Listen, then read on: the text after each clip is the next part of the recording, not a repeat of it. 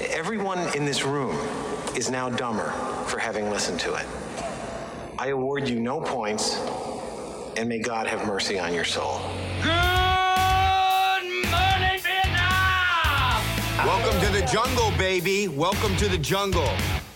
Welcome to Two Dudes Movie Reviews. Mana, the meatloaf! You see what happens, Larry? How'd it get burned? How'd it get burned? How'd it get burned? They've done studies, you know. 60% of the time, it works every time. I time. am McLovin. You are tearing me apart, Lisa! Come with me if you want to live. Gentlemen, you have my curiosity, but now you have my attention. Now, here's your hosts, Sky and Colin. Here's Johnny! Ja, excelsior, vamos nos nos nessa hoje. So I give me. Like me. And now we're gonna do it in reverse, but play it inverted so it sounds normal. All right. So I think you would have to say and Colin first, and then I would start from there. Colin and I don't think you know how it works. Sky reviews movie dudes to listening no, to listening your goers movie hey. nailed it. That's what every day working on this movie was like. Yeah, exactly. Christopher Nolan was just like, "Don't talk to me unless you're speaking backwards." Yeah, exactly. Or he'd be See, giving or not, direction. He'd be like, actually, Schlang blah, blah, marsh, blah." like, marsh. Yes, so your motivation in this scene is yeah, your motivation is the schlinkar parsh. And then Michael Caine's just sitting there. Like, You'll get used to that. I've dealt with him for eight movies now. Christopher Nolan, have you gone completely batty? Uh, I love Michael Caine. Michael Caine's great. And uh, When you say it fast, it sounds like you're saying my cocaine. my my cocaine. That's that's what it sounds like when Michael Caine says Michael Caine. my cocaine. What about it? You got to get off that. No, my My cocaine. cocaine. My cocaine.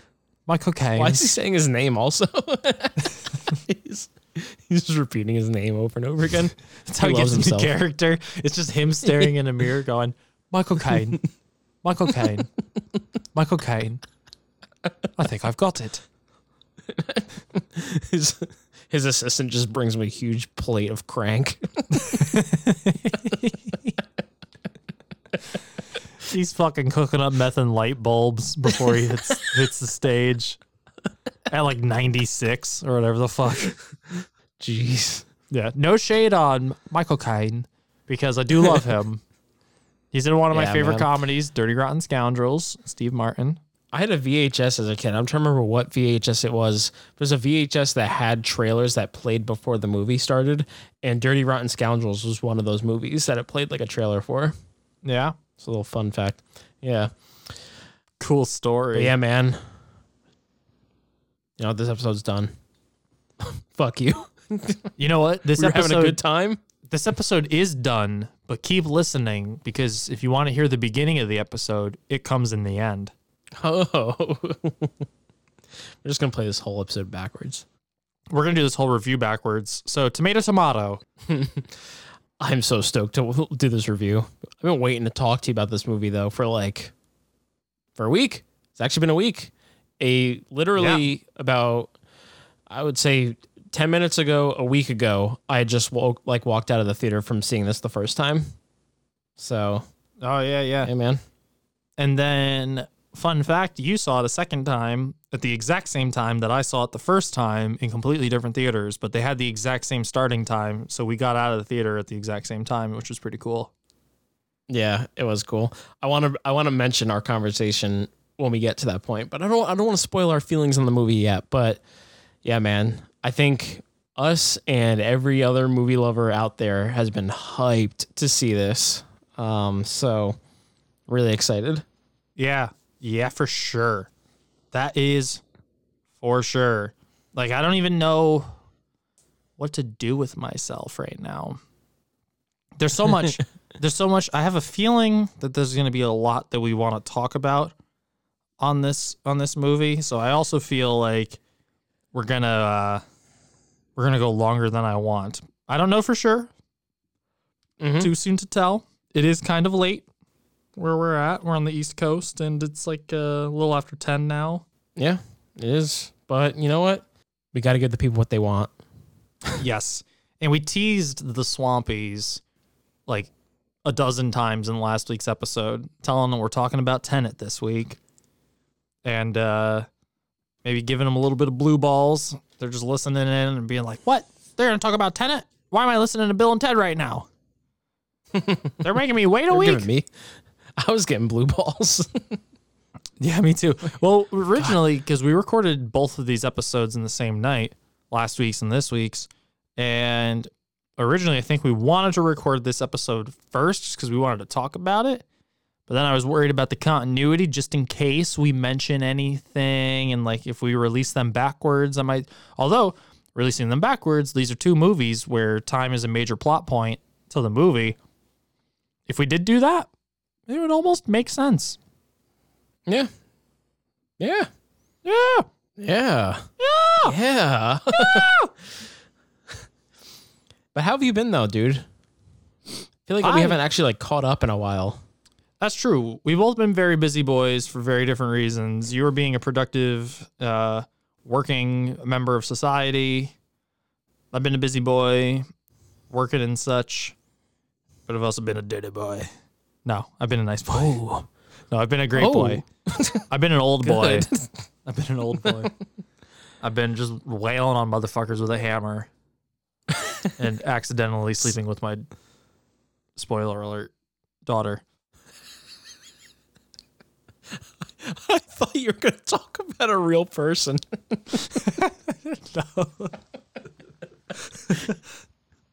uh, pretty big spoiler for Old Boy. I might actually bleep that out.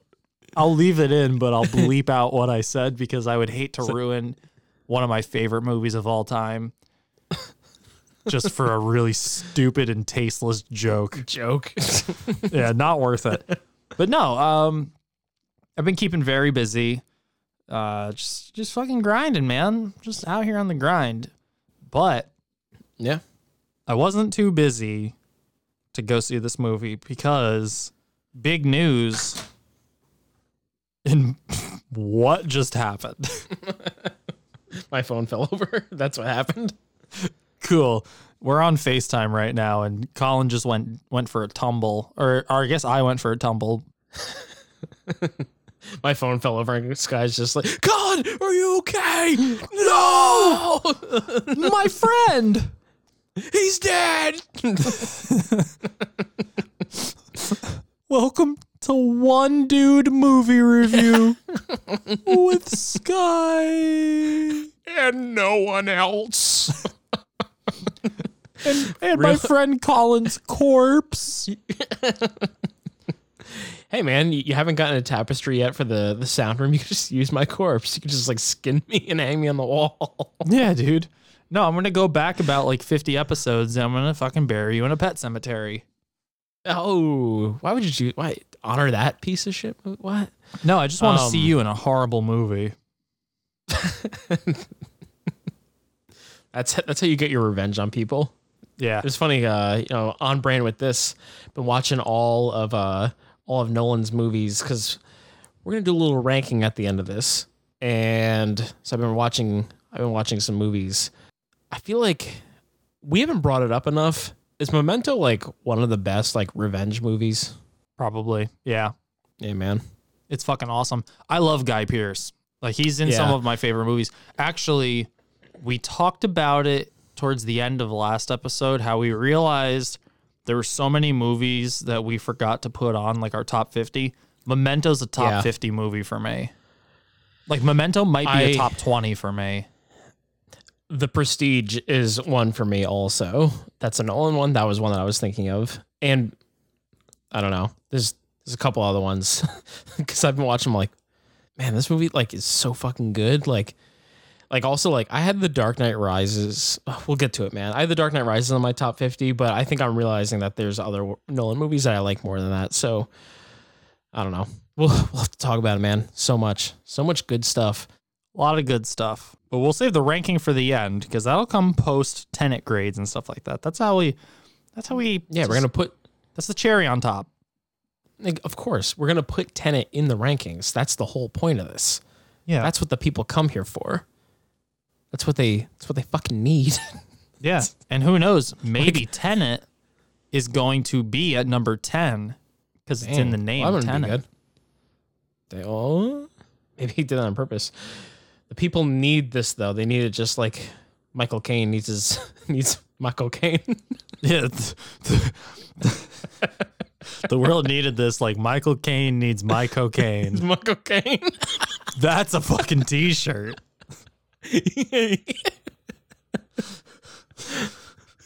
Just it's just a picture of Michael Caine with a tray uh, that has like a mound of cocaine on it. yeah, they said a plate of crank. yeah. The world needs Um, this and- like Michael Caine needs my cocaine. Michael Caine. it's not even his own cocaine. It's it's He mine. needs mine. Michael Caine took my cocaine. and I want it back. My cocaine. My cocaine. Sorry, I'm just getting into character. This is a great bit. It's not getting old at all. No, not at all. Not upon like the immediate uh yeah. vocalization of this stupidity. But yeah, I'm so excited. I'm so excited for this. And I, and I was gonna talk about it before, and then we kept get, kept getting derailed by our own uh, moronic bits. but big news in regards to this movie for me, because you are a swampy fuck and you live in Florida now, where they don't care if you live or die. So you have been able to go into movie theaters before I was, but I was not fucking around for this movie. I was not going to watch this on some VOD. I was not going to go see this in the drive-in, but I did drive 77 miles to go see this goddamn movie in Connecticut. Here, here. well, we talked about it a couple weeks ago that that Danbury was already open, and at the time that I wanted to see this because I went to the early access for Tenet, as you did as well. Mm-hmm. and uh, Jersey wasn't open yet. Jersey wasn't going to be open until like that Friday, and I saw this on like a Tuesday or something. So, yeah, I wasn't messing around. I I put in some miles to go see Tenet for Christopher Nolan. So, I'm kind of thinking about hitting him with like uh, the receipt for my gas and seeing if he'll reimburse me. Pay up, buddy. yeah. Guess what? Pay up, Nolan. The time has come because I know he loves time. That'll get a chuckle out of him. He'll go, that was good stuff, chap. Is he British? I think he's American. Whoops. I co host a movie podcast. no expertise. Anybody can do it. I, I could have swore he was British because like he has always he always works with so many British actors. He's clearly best friends with Michael Caine, and he's got Tom Hardy in all of his movies. Which, by the way, I always forget Tom Hardy's in Dunkirk because like you never see his face. You only see his face in like the last two minutes of the movie. Yeah. But uh, but it, everybody's always British. Like he, there's always so much like British influence in his movies. I mean, I'll tell you why. What's that? I can tell you why. Oh, is he actually why. British? Uh, born in the UK, growing up in America. Oh, a little bit of both. Yeah, we were both right. Nice. I love that. When we can both be right, but both be oh so wrong. He's British. No, he's American. No, you imbeciles. He's British American. Oh fuck. Some swampy was sitting at home just screaming at their iPhone just now. Yeah. You buffoon! You hack. Why do I listen to these goofs? The couple of tellywhackers. My cocaine. yeah. Michael Caine. It's actually it's actually Michael Caine telling us off. yeah. Man, oh man, I can't wait for that T-shirt to come out. it'll come out right after the Quantum Fucker one. Oh, I want the Quantum Fucker. Two dudes movie reviews.com. Check it out. Yeah, baby. Uh, I don't. There's just so much I want to say, but I can't say it to the review. We might have to like speed through some shit, but there's a lot of stuff. Like we we've got a we got a good slate of things on this episode, man. We I think really the Swampies do. are getting treated here. I think they're getting treated. They're getting trick or treated. I think we're getting treated, honestly. I think we're just doing this for ourselves right now. We're just, oh my God. Yeah, this is a treat. It has been a treat. Like uh like I said, being able to go to the movie theaters. oh my god, like I like I love my son. but I've never felt more at home than than sitting in a movie theater by myself again.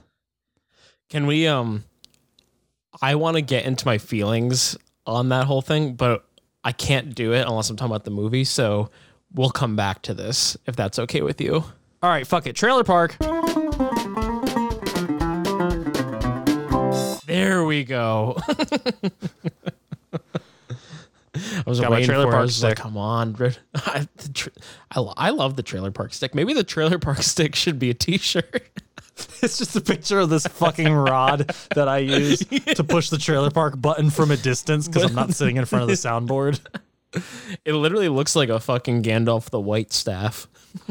You shall not pass. I know that was when he was That's still Gandalf gray, the but Gray. Are you fucking? oh my god, what a fucking rookie! Now it's the fart staff. The fart staff. Oh man, good good times, good times. Well, what are we talking today for the trailer park? Trailer Park today is a kind of a double whammy because at the time that we saw Tenet, you want to talk about the treats that we've been getting. I feel like I feel like a trick who's getting treated by her pimp. you know what I mean? My Not, not entirely. because for going to the early access of Tenet, you and I and every other lucky American or un-American, wherever you saw it, got blessed with the teaser for Denis Villeneuve's Dune. Yeah, boy. Yeah, boy. Now I gotta tell you, I saw Tenet in IMAX, and I know it's no mm-hmm. Dolby, but the theater that I was in, I've never been there. Phenomenal sound system. Like I honestly was like, if this wasn't Dolby, I probably would have just like my chest would have caved in or something. Like I can't imagine it being any louder than what I was experiencing because holy fuck, the Dune trailer, uh, just that little teaser was like slapping my butt cheeks. dude this whole experience and we'll get to it but the, the this whole experience the sound in my theater was nuts and i saw this in Dolby? rpx Oh, RPX. I went rpx yeah so uh yeah just nuts but talking specifically the dune trailer you know if you listen to our uh what was it a our one year anniversary episode we talked about our top five most anticipated movies from 2020 dune was my number one i think dune was your number two right Maybe I don't remember now. I think Tenet may have been your number one, and Dune was your number two, I think. And then I told you the cast for Dune, and then I think you were like, "Oh, that might be my number one." But yeah, Dune, I'm so hyped for. Denis Villeneuve is either my favorite director or he's my second favorite director. But just love everything that he's doing, and the teaser alone is was awesome. And Yeah. the full trailer is coming out today. So we're just going to talk real quick about the teaser and then we're going to watch the full trailer for the first time on here. But uh at least in terms of the the teaser, I was already obviously super hyped about this and the teaser just made me even more hyped just because they're fucking nailing it, dude.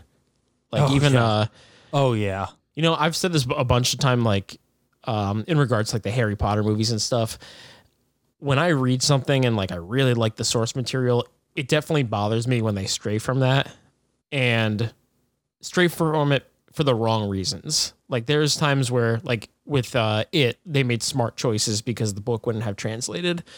But uh they decided that they wanted to do two, uh, Dune as two parts, like cuz this is going to be two movies. Yeah. So Which is brilliant. Which I think is yeah, it's a smart smart decision and then it, even smarter considering the trailer I'm watching it I'm like they're this is line for line like the book because that that scene with the box that's like the first chapter the second chapter of the book and yeah man just aesthetically dialogue like killing it i love the set design of it the music is ba- like oh the music Dude. sounds so good in it dude the yeah the the the sound design, the set design, the costume design, the look, the feel, the tone, even from like the short like 1 minute whatever it was thing that they showed was like I couldn't believe it. It was so and uh, like I had to put myself in check. I'm like, is it because I'm so excited? And I'm like, no, it's because it's fucking awesome. it, it really is Like I am dying to see this movie. I'm dying to see the trailer. This was a teaser for a trailer. They weren't even it wasn't even like a teaser for the movie. It literally says like in the beginning of it like teaser for the trailer. And at the end of this teaser, it doesn't say when the movie's coming out. It says when the trailer is coming out. yeah That's that's funny. how you know you're holding on to a goddamn diamond. Where you're just like, bro, like we're gonna tease you for a trailer and you're gonna love it. You know what I liked about the, the the teaser also? It says at the end, which I think this is like very like it just there had been rumors for a long time that the Dune trailer was going to come out with Tenet. That was that was the word. And I feel like it almost just makes sense because the Dune trailer or the teaser at the end of it, it says only in theaters. I was just like, fuck yeah, dude. Yeah, because that's another one where if theaters didn't open, like after just seeing that teaser, I drove 77 miles for Tenet. I would drive over 100 miles to go see Dune if I had to. Yeah, I'm I'm I'm stoked, man. They sold me on just like the one minute teaser, and uh, just going to the music real quick. I, I want to touch on that, and then we'll we'll watch the actual full trailer. But um, you know, Hans Zimmer is normally Christopher Nolan's guy. Like Christopher Nolan normally works with Hans Zimmer on all of his scores, but he couldn't have Hans Zimmer for Tenet because Hans Zimmer's doing Dune. Oh, it's crazy. And yeah, What a so twist. and I mean Hans Zimmer's worked with Denis Villeneuve also, and I love his scores. I know some people are not like huge on him. I think he does a phenomenal job with all of his scores, and yeah, like like we said earlier, the the music just, just swelling in the theater. The theater was like rumbling. yeah. But yeah, it got me hyped, man. Well, I think his scores are very atmospheric. Like Mhm. you don't have like the John Williams like super like crazy like compositions and like orchestral like complexity, but the way Hans Zimmer like creates a soundscape, it's like so his own and like stands out and it like really like the music and the score and the sound design in a lot of like the Christopher Nolan movies and pretty much all the Christopher Nolan movies and the Denis Villeneuve movies is just like so like iconic in itself. Like it's almost like another character in the movies and like it I feel like if you had any other score behind those movies, they wouldn't work quite the same. Like it just adds to the scale of everything. And these movies, especially Dune, like the way it's shot and like even the couple of shots that you get in the, this, even the shots when they're in the room with the box, just how big that room looks. And like the same thing that Denis Villeneuve did with Blade Runner 2049. And like, even if they are in a room in a building, like there's just so like the ceilings are so high and like just the world felt so large and vast and it's these wide shots and these I, th- I think the sound helps mirror that same feeling of just how how big and open this this universe is that they're playing in. I wonder how long each part's gonna be. If, if they're gonna be like th- I think three they're gonna be hour over parters or like. You think so? That I would love that. How long was Blade Runner 2049? That was almost 3 hours, right? Yeah, it was three hours, and I loved it. I know a lot of people were like, "Oh, that movie's like slow." Like, no, like, fuck you. Yeah, you're crazy.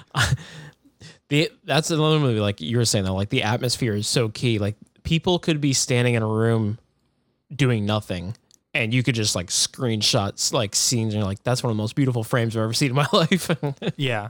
Oh, it's brilliant. So I'm I'm I'm expecting good things here. Honestly, I don't know if I am man enough to not watch this this trailer like six times before we even record us watching the trailer. We're just gonna just do it now and just scream. Yeah. Yeah, let's let's get into it.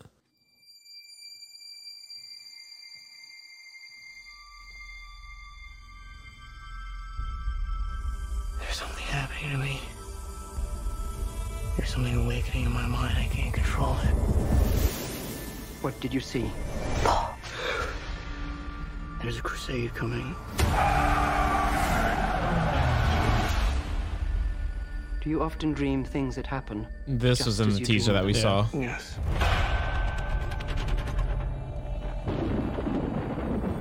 The test is simple.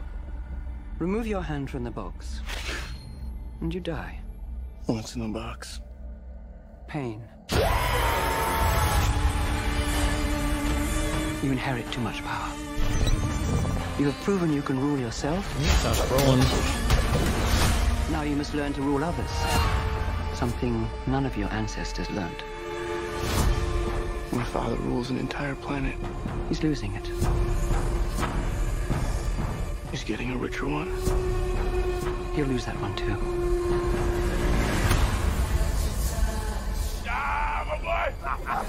My man.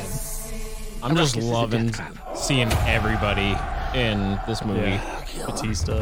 Everyone, every every five seconds, someone else pops up, and you're like, "Oh man, this is awesome." They're picking my family off one by one. Let's fight like demons.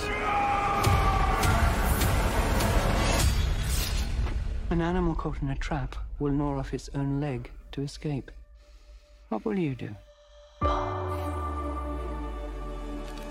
I you.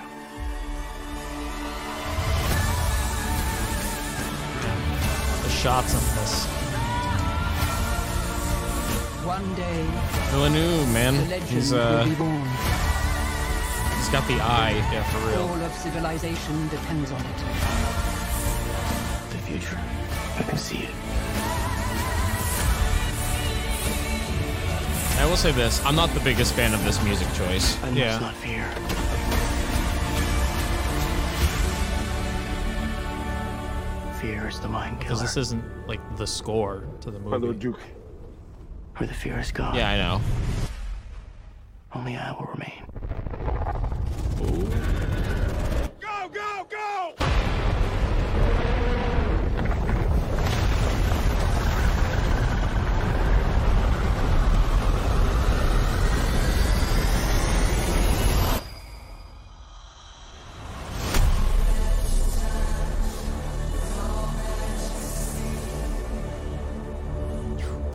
All Oh, those man. names. Ooh, oh, that's pretty dope. Yeah. Yeah, I'm I'm into it. I will say this.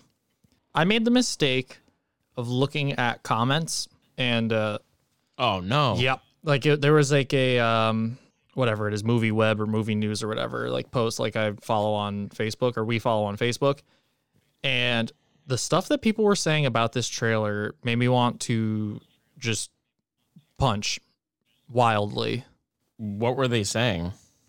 ah, people were just like, this looks like garbage. Like, I like when a movie does or a trailer doesn't tell you everything, but this tells me absolutely nothing. And I'm like, you're a fucking idiot. Like, this, it does tell you everything. It's like, what more do you need to know? Like, they literally went into the fact that it's like, it's within his lineage to like rule the planet and stuff. Like, the, the Dune is like all geopolitics. Like, if you actually broke down what the plot was, it sounds boring as shit.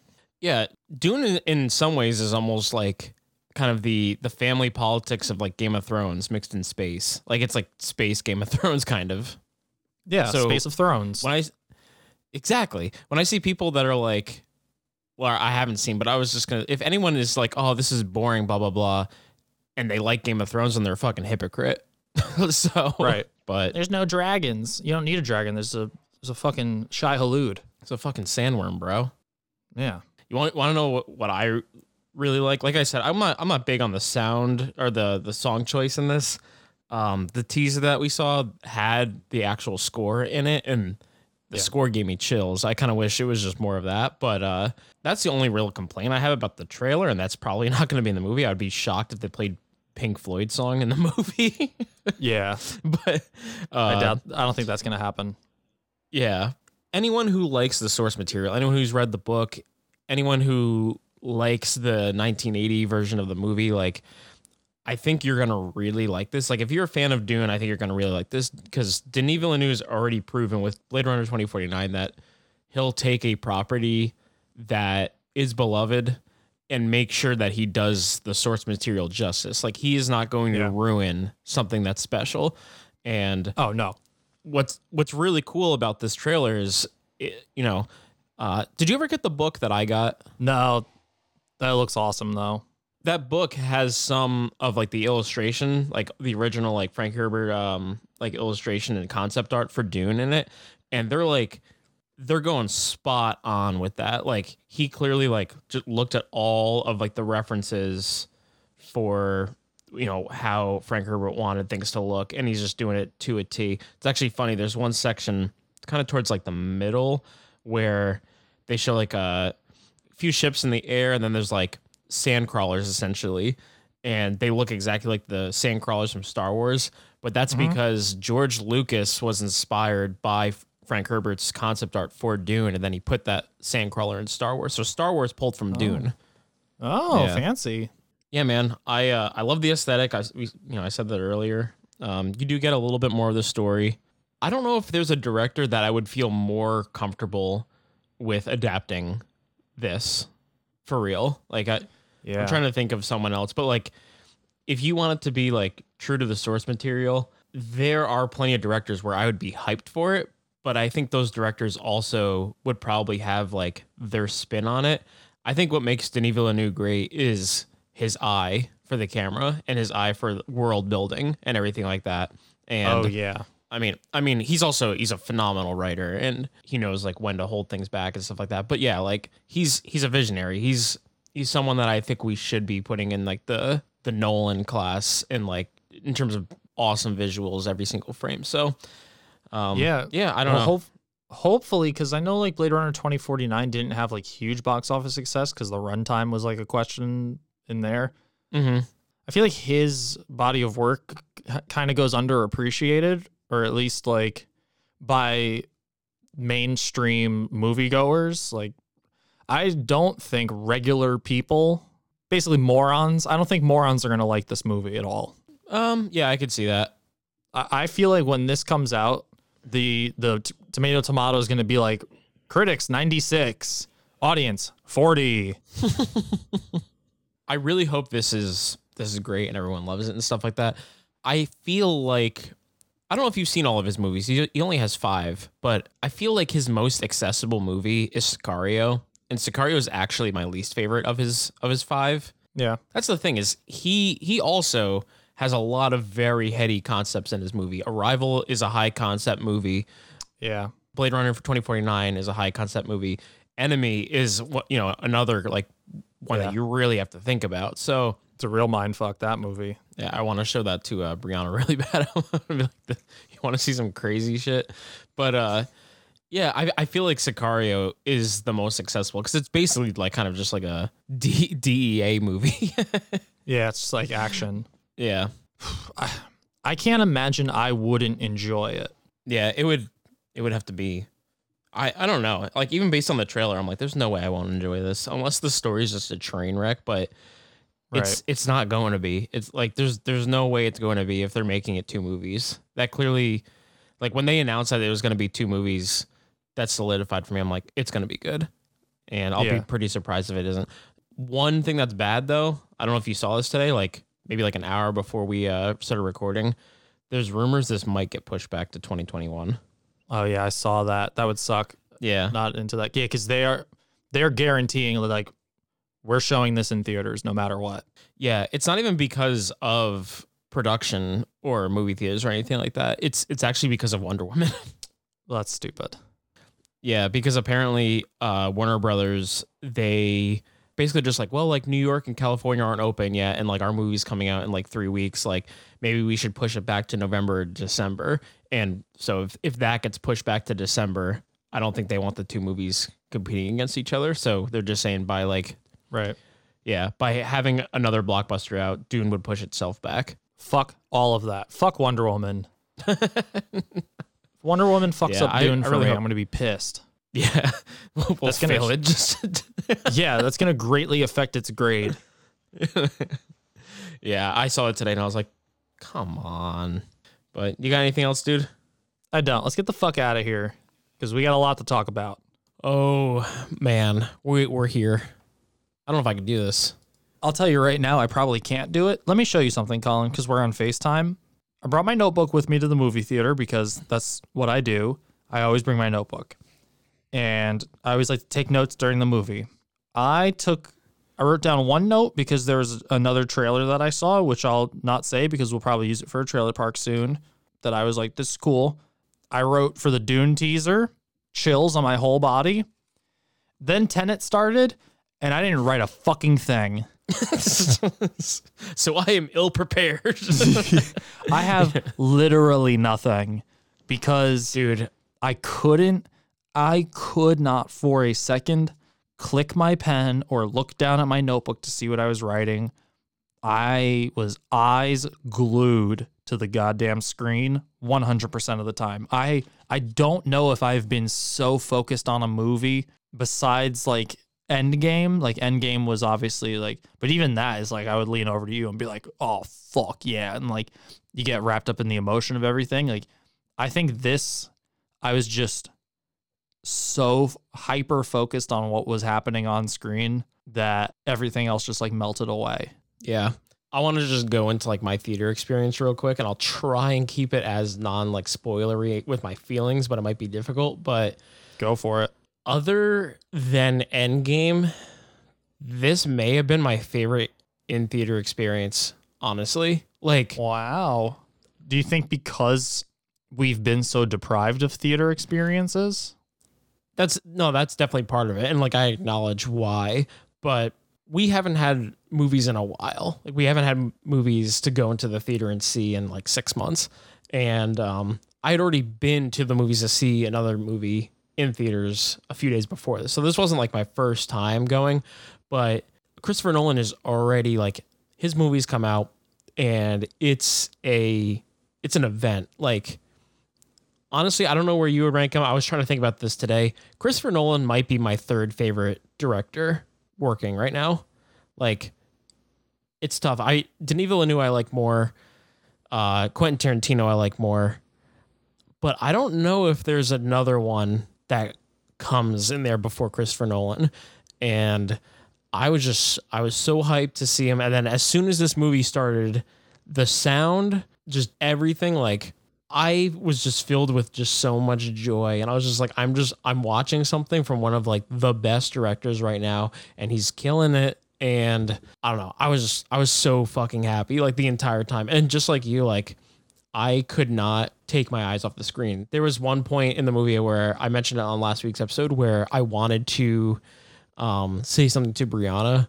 And part of it was like the mask thing, but also part of it was just like, I don't want to stop watching right now. Like, I don't want to lean over and say anything. So I'm just so into this movie. But um, Yeah. yeah, man. Like, I think if I had to go like in theater experiences, Endgame's one, this is probably two, and then three is either Infinity War or The Dark Knight Rises for me. Like, like two Nolans are in there, but yeah, it, just made me so happy. Dude, me too. Like, yeah, definitely being back in the theaters was like a almost like an emotional experience. Uh, like honestly, like the movie itself didn't make me emotional like in content or anything like that. But just like the the experience of sitting there and again, like I saw it in IMAX, so like it it was it was a little bit like more grand than and I actually saw Dark Knight in IMAX as well, which I think Dark Knight was like filmed in IMAX or something, if I'm not mistaken. Mm-hmm. So I know he does that, but I think just the fact that it was, you know, it was, it was just like one notch up from just not only it being my first theater going experience since February, which is crazy considering going like 12 times a month, if not more sometimes, like 15 times a month to the movie theaters for the shutdown and everything. So then that whole experience just being back and being back for a movie of such like an epic proportion and seeing it on a on a slightly grander scale than even just going to the movies was just like overwhelming me and I was like this is fucking incredible. Like I'm so happy. I was so happy I did it. We'll we'll get into all the the bare bones info in a second, but saw this movie like I said a week ago. Saw it again the day afterwards. I liked the movie itself more the second time because it's a really cool movie to see after you know the outcome. But my actual experience, I liked better the first time just because of like how happy it made me and everything like that. So I saw it over a week ago. I haven't stopped thinking about it. Like this has been like in my brain for about a week now. Just like, um, but Christopher Nolan is the director and writer of this movie. Like he is on all of his movies. Insomnia is the only movie of his that he didn't write. Don't know if you didn't, if you knew that or not. But uh, uh, I don't, I haven't seen that one. I'll say my feelings on it later. But uh, yeah, that's the only one that he he didn't write. We've said before. Obviously, I love when you get these writer director like you know it's the same person, same person's vision. I think it definitely shows through like in this movie and basically all of his movies. That's why he's that's why he's one of the best. But uh John David Washington, he's the main character in this movie. Probably known from Black Klansman or he's really blowing up. Like that's you know, Black Klansman was kind of his coming out party, but he was in The Old Man and the Gun and he was in that show uh, like Ballers for a while. Right. But uh, I think he he is one of the the next people where you're like, "Oh shit, he's in like three movies this year. Like I, he's gonna be huge if he isn't already. Robert Pattinson, we've been fucking love love the dude. Also, he Yeah. better get better better get well soon. 'cause he he's got COVID. Oh, yeah. I heard I heard they're continuing the production of the Batman. By the way, like I heard they're just going on without him. But he plays Neil. Uh, Elizabeth Debicki, she plays Kat. You probably know her from Guardians Two. She's in Widows. Kenneth Branagh, he plays Andre Sator. You know, he's in Dunkirk. Murder on the Orient Express was a recent movie that he was in. It was funny because I mentioned to Brianna afterwards. I was like, "Yeah, that was Gilderoy Lockhart from Harry Potter too," and she was like, "Wait, what the fuck?" I was like, "Yeah." Uh, Aaron Taylor Johnson shows up in this. It's funny because I always think of Aaron Taylor Johnson as kick-ass Aaron Taylor Johnson, and then he just shows up like swole as hell. Yeah. looking, he was more looking like his character from Godzilla. Yeah, yeah. And then Michael Caine. Michael Caine. Caine. Because he's in all. The only movies that Michael Caine wasn't in for Christopher Nolan were Memento, Mm-hmm. Insomnia, and Following. Those are the, the three that he has, hasn't been in. But eight other movies he's worked with them. I was trying to think of someone who's been in more movies of another person than him. Um, and there's probably not many. Like, it's a really long working relationship. Wait, was he in Dunkirk? Yeah, he's in Dunkirk. I don't remember that. Isn't he? I thought he was in Dunkirk. I just watched it last night. I don't remember seeing him. I thought that he was in every movie besides those three. Oh, you know what? There was that scene, um, the pilot when the pilot crashes into the water and he's like Mhm. kind of drowning, and then a mermaid swims up and he's like, "Who are you?" And the mermaid goes, "I'm Michael Caine." I, I remember it now. But he's been in a, in a lot of his movies, obviously. But yeah, I, I like the cast on this. Obviously, Pattinson and, and David Washington are t- the two big ones for me. Um, but it's always nice to see Michael Caine. And I really like Elizabeth Debicki and Aaron Taylor Johnson also. Yeah, I didn't know Aaron, uh, Aaron Taylor Johnson was in this until I was like watching it. I was like, "Oh shit!" and he popped up. I was like, "Cool." Like I'm I'm down with that. I like him. Yeah, yeah. Let's hit the non-spoilery things first. But I just want to say this, and this is part of why like this movie actually made me super happy and then also bummed me out a little bit because I was watching it and I was like, dude, like this is awesome. And then I thought to myself, I was like, only Christopher Nolan could have made this movie like this. Like this you could have had the same script, you could have had it like the the storyboards and no one would have made it the way Christopher Nolan made it. I was just like, I won't be able to see another movie like this until Christopher Nolan makes another movie. Like, Yeah. like, that's almost a little, little bit of a bummer. Yeah, no, I get what you mean. Like he, dude, round of applause till the end of time, which what even is time anymore, especially to somebody like Christopher hmm. Nolan, apparently. But that man is is awesome. He's just awesome because exactly what you said. Not only like about the directing, but like only he can direct that script. I mean, he wrote that script, but only he can direct it for sure. But also just to be able to write a script like that, like the thing that I've noticed about Christopher Nolan's career, or at least the movies that are more like his own, because obviously uh, three out of his 11 movies are part of a comic book adaptation. So there's slightly less flexibility in terms of like how far you can push the envelope when it comes to, I guess, physics and things like that. But like he's got a number of movies that are just about bending time. And I've I've come to a realization that Christopher Nolan's favorite character is time. Like he treats time like it's a character in his movies. I mean, I would argue that it, it is in almost any movie. Like, I'm going to talk about Dunkirk real quick, which is a Nolan movie, but the fact that the characters are on a clock in and of itself becomes a character. And that score in that movie, if you listen in the back of the mix, there's a stopwatch ticking throughout the entire movie. And like, yeah, time time is a character in that movie. Um, I would totally agree with that. And you mentioned the Dark Knight and stuff like that even Dark Knight Rises, the whole climax of Dark Knight Rises is a up against the clock scenario where you know this bomb's going to explode and it keeps cutting back to the watch, which is the same watchmaker that he has for all of his movies. Any Christopher Nolan movie that has a watch in it, they're all made by the same company, which is really funny because like they come to him and they're like, "Okay, we need like a military grade watch that can do this and this and this." And they know not to ask any questions because like he keeps everything so under wraps. So they're just like, okay, no questions asked, and they'll make him these watches for his movies, basically. But that's what that's, that's why he works with them. But yeah, I mean, Inception obviously deals with time. Interstellar deals with time. The Prestige Memento. deals a little bit with with time. Memento does. Tenet does. The Dark Knight Rises has elements of it. Dunkirk, yeah, like the dude obviously is fascinated with time, but I'm here for it, man. I don't care. Yeah, no, I'm not saying that as a as a negative by any means. I think it's awesome, but I think mm-hmm. because because he has such an interest in it and because he has such a focus in it, it would make it really difficult for anybody else to masterfully adapt one of his scripts because they are so dense. Only yeah. he would know how to to visualize certain scenes. Like I think he has such a proven track record that he can get away with doing crazy things that nobody else is doing in terms of directing, like in terms of the use of practical effects as opposed to I honestly I can't even call them practical effects. The guy's a fucking psycho. like Dark Knight, he flips a real truck. That's not like practical effects. He literally just blows up a they blew up a uh, hospital.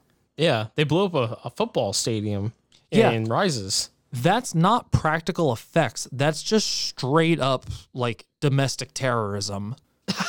like he's literally I mean, they're abandoned buildings, but like practical effects to me it's like all right, it's rigged in a certain way, but it's still just like movie magic.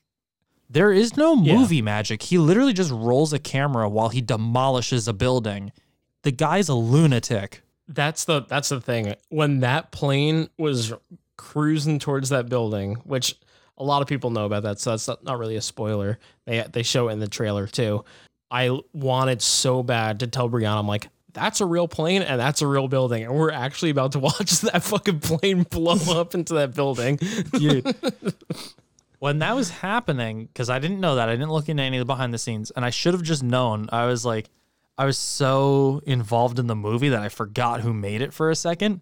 And I'm I'm I'm watching the scene happen. I'm watching the plane moving, and I like leaned forward in my seat and like squinted, and I'm like, that doesn't look CGI at all.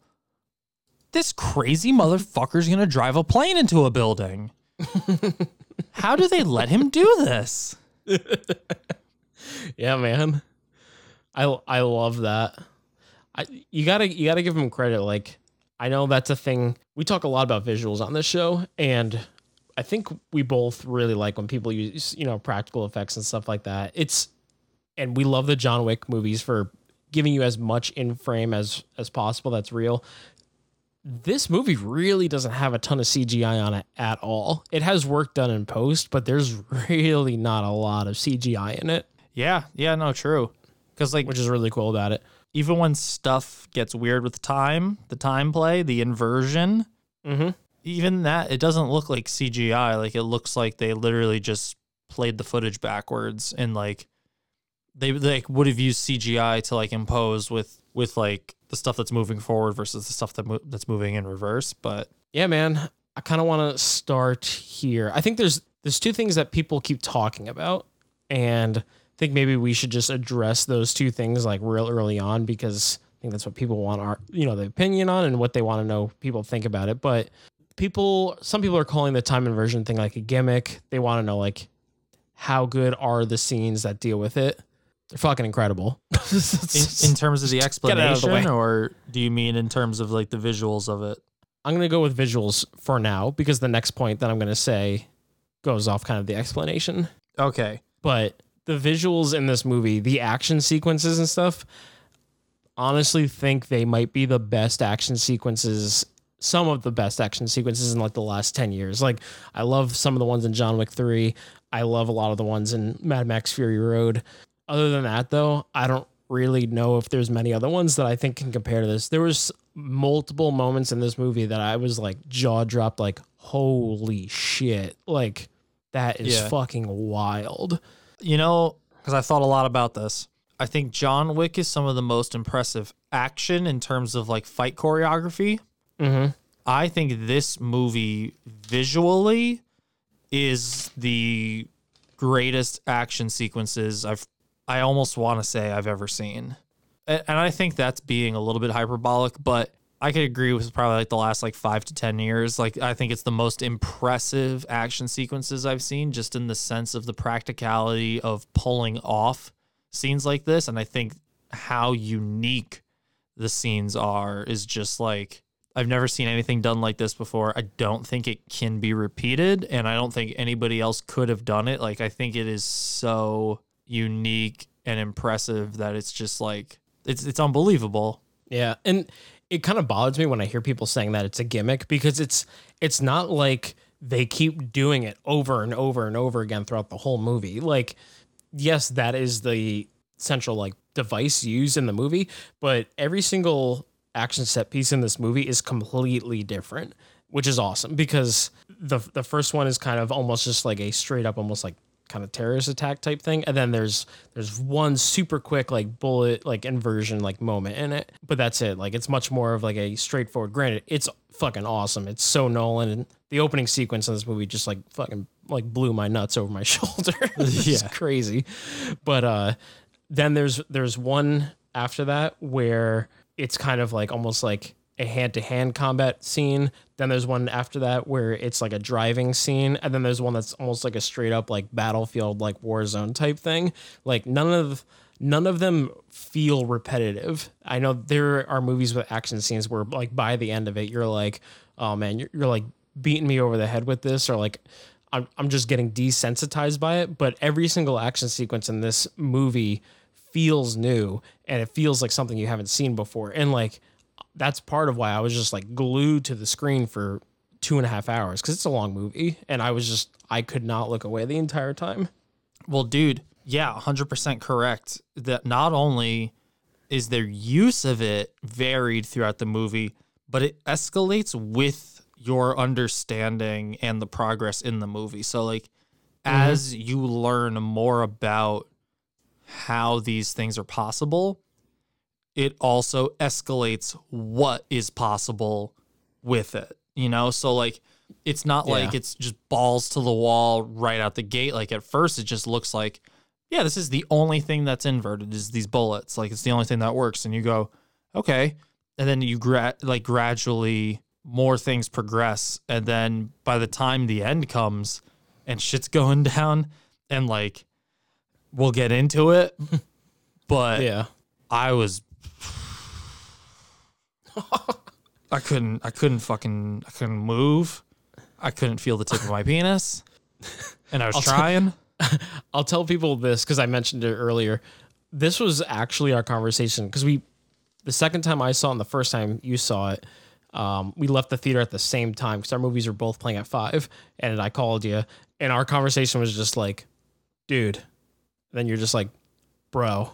And then I was just like, fuck. and you were Yeah. just like, I know, man. Yeah, dude. That was like just not even forming real sentences, just like, oh. Like what? What?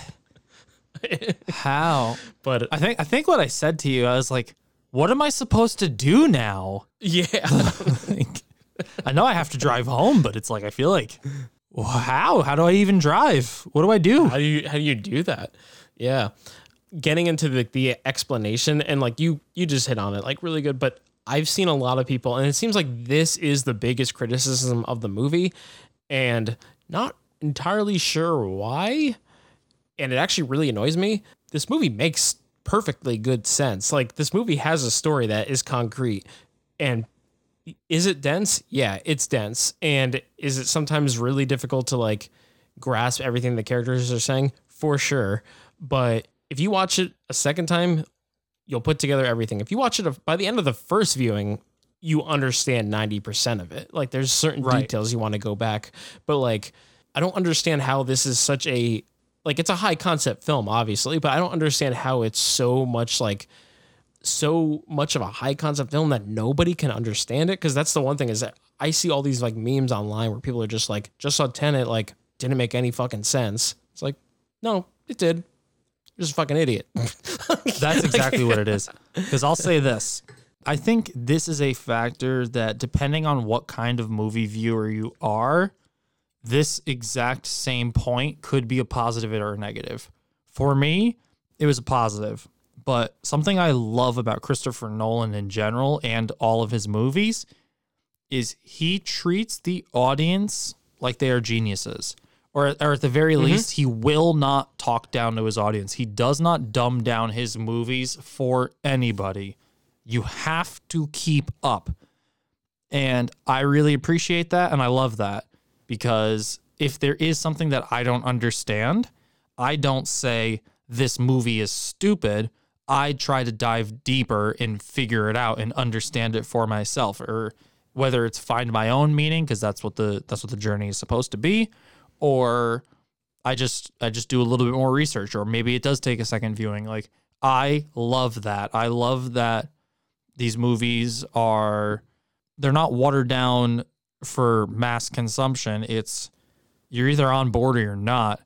And something else about this movie, in particular this movie I'd say even compared to other movies like Inception or Interstellar, because Interstellar has a lot of slow moments. This movie is, you said it's two and a half hours long. Yeah. Sitting in the theater, if I had walked out of that theater and you told me it was an hour and a half later, I'd have been like, yeah, I wanted more. Like, this Mhm. movie flies by. Like, it, it is non stop. And yeah, there is, if you slip for a second, you are going to be left behind. So if you go out to the bathroom, there is no bathroom break moment in this movie. If you walk out to the bathroom, you are coming back. If you're gone for five minutes, you are half an hour behind the movie. I will say this. I would not be surprised if there is like a four hour long cut of this movie and this movie's two and a half hours. I kind of wish it was like three hours. Like I could have used more of it, honestly. Ugh, release the Nolan cut. exactly. I mean, part of that plays into like kind of a negative for the movie for me because like I said, this movie's dense and me and you we both feel the same way. I like that it challenges you. I like that it's not dumbed down for you. There's not like a ton of exposition in the movie either. Like it's uh I feel like they really had to just keep the things that were necessary in it and and take some things out. But one thing that's kind of it's kind of a sprint the whole movie and there's things that come at you super quick. Yeah. And I think that if there was even just a little bit more runtime on the movie, they could have maybe slowed down and like explained a little bit more. Like I said, I don't I don't think it really needs that, but it seems like some people need that. So, and and maybe just to break up the pacing a little bit, like just a little bit added runtime would have been nice. But there's a lot of information in there, and like you said, it's everything is important. The whole movie is is you you need it all there, and uh, if you this isn't a casual movie, like you can't put this on and like on TV and just enjoy it. Like you really have to be focused on it.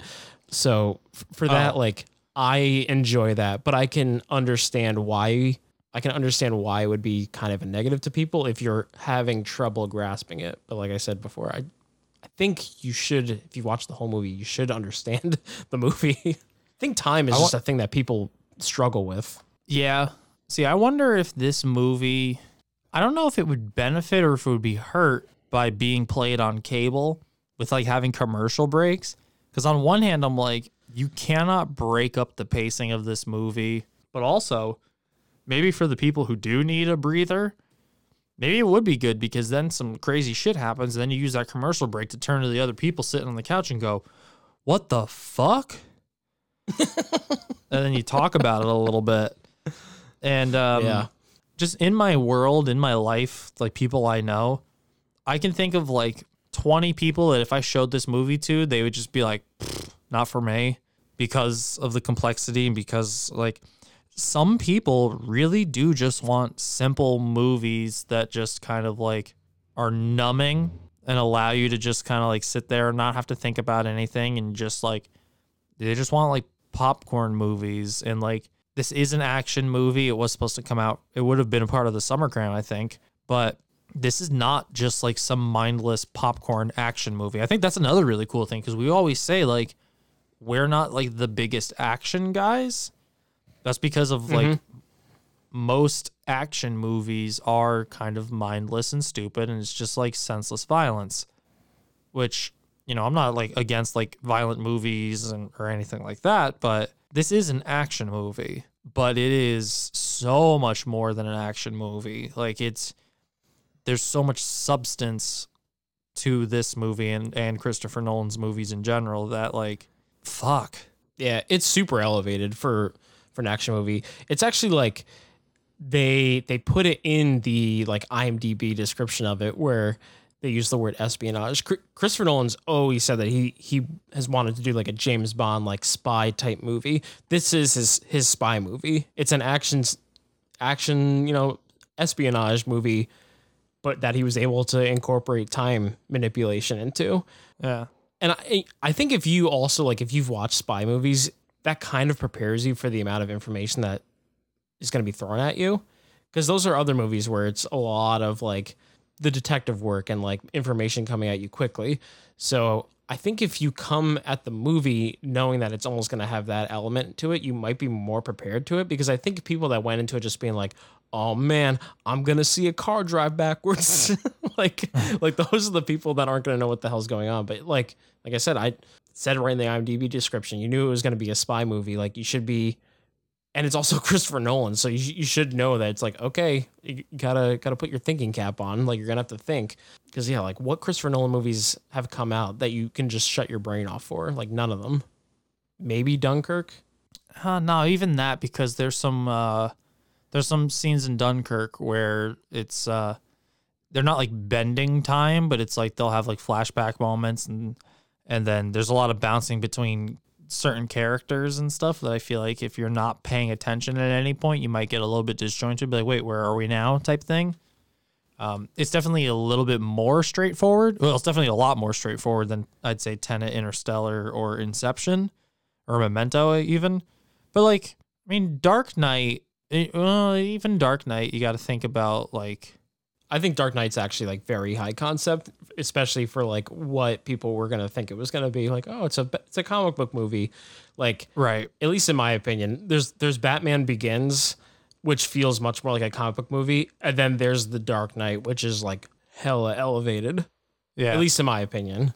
No, th- So- that's why I hesitated to kind of say that it wasn't it wasn't something more complex. Like I think people might assume complexity only comes from doing these heady things with like oh, whether it's like time travel and understanding like the paradoxes that exist within that or just like when he's doing like you know telling the story backwards, like something in Memento, or um, the whole dream stuff and Inception. Like I think people ex- expect it to be on that level, but I think the complexity of the Dark Knight or the Dark Knight Rises is more to do with what he did with a genre as opposed to what he did within a plot. But even like in the plot of like Dark Knight and stuff, like character motivations are definitely like very different and like there's just um I can't think of another word for it besides like yeah, there's just like a lot of like layers of like complexity to those movies.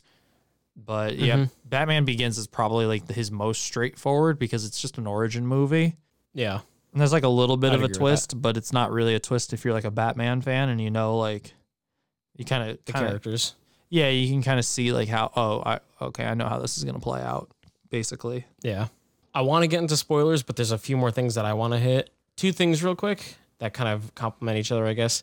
The score in this movie is is it's it's the tits. It's it's the best. It really is. It's so good. it's um yeah, yeah, man. That's like the opening sequence starts up in the opera and it's got opera music playing and something happens and that score just kicks in and like in my chair I was like I felt my body like tense up from the music. If this had come out last year, I still think the score for Joker would be my favorite, but this would be so close behind it. Like fuck I really really love this score. I've actually put it on like Spotify a few times just to listen to it cuz I'm just like, man, like just listening to it just like puts you in like brings me back almost into like my theater experience. But uh yeah, man. And like I said earlier, Hans Zimmer is not the composer on this movie because he's working on Dune. Ludwig Göransson, he's the composer on The Mandalorian right now. He composed this movie, but he was also the composer on Black Panther and he won an Oscar for that. And he was also the composer on Creed 1 and 2. But like Black Panther came out what, 2 years ago? Yeah. Would not be surprised if he wins the Oscar for for score this year. If that happens, that means that he's won best score 2 out of 3 years. That'd be pretty crazy. Like That, I feel that like would be crazy, but now he's going to be going against Hans Zimmer for Dune. Yeah, yeah, that's true. I don't I don't know. Hans Zimmer has has won a bunch, so maybe they would give it to to Ludwig Göransson. I don't know. In general, like I don't really look at the composer of movies very often. Like that's just something that like I kind of ignore until after I've seen the movie and if I'm like, "Oh, I really like that music, I'll check it out." But I feel like I should probably be looking up what movies he's working on more because every movie that he's worked on, I'm just like, "Damn, the score's really fucking good in this movie." Yeah. It's always amazing when somebody who's doing something from like a production side stands out and makes it so that like when you hear they're working on something, like you're checked in now. You're like, okay. Yeah, I, I definitely agree. Going just along the the train of like the sound, I do have a couple negatives with the movie. It was funny when when we were talking about the movie in the parking lot. We were just like, dude, bro. And then I was just like, it's not perfect, but and then you were just like, but it's fucking awesome. And I was like, it is fucking awesome. But like going going off like the sound, one thing that I think I can't fully disagree with it, but I think it is a little bit of pro- it is problematic, and it, it comes down to like Christopher Nolan's like kind of like philosophy. Christopher Nolan has said that he finds sound mixing to be slightly overrated, and he says that it's not so much like the character what the characters are saying it's it's what the sound makes you feel. And i can definitely get behind that in terms of like there were multiple times in this movie when it's just like sensory overload with the sound and i was just like this is awesome like the music the action sequences everything is crazy but there are certain scenes that there is important dialogue and like we had said a lot of the dialogue in this movie is super important if not all of it there's like a scene on like a boat type thing. I don't even know what the fuck that thing was with the boat thing that like comes out of the Oh, water yeah, that they're yeah. like racing.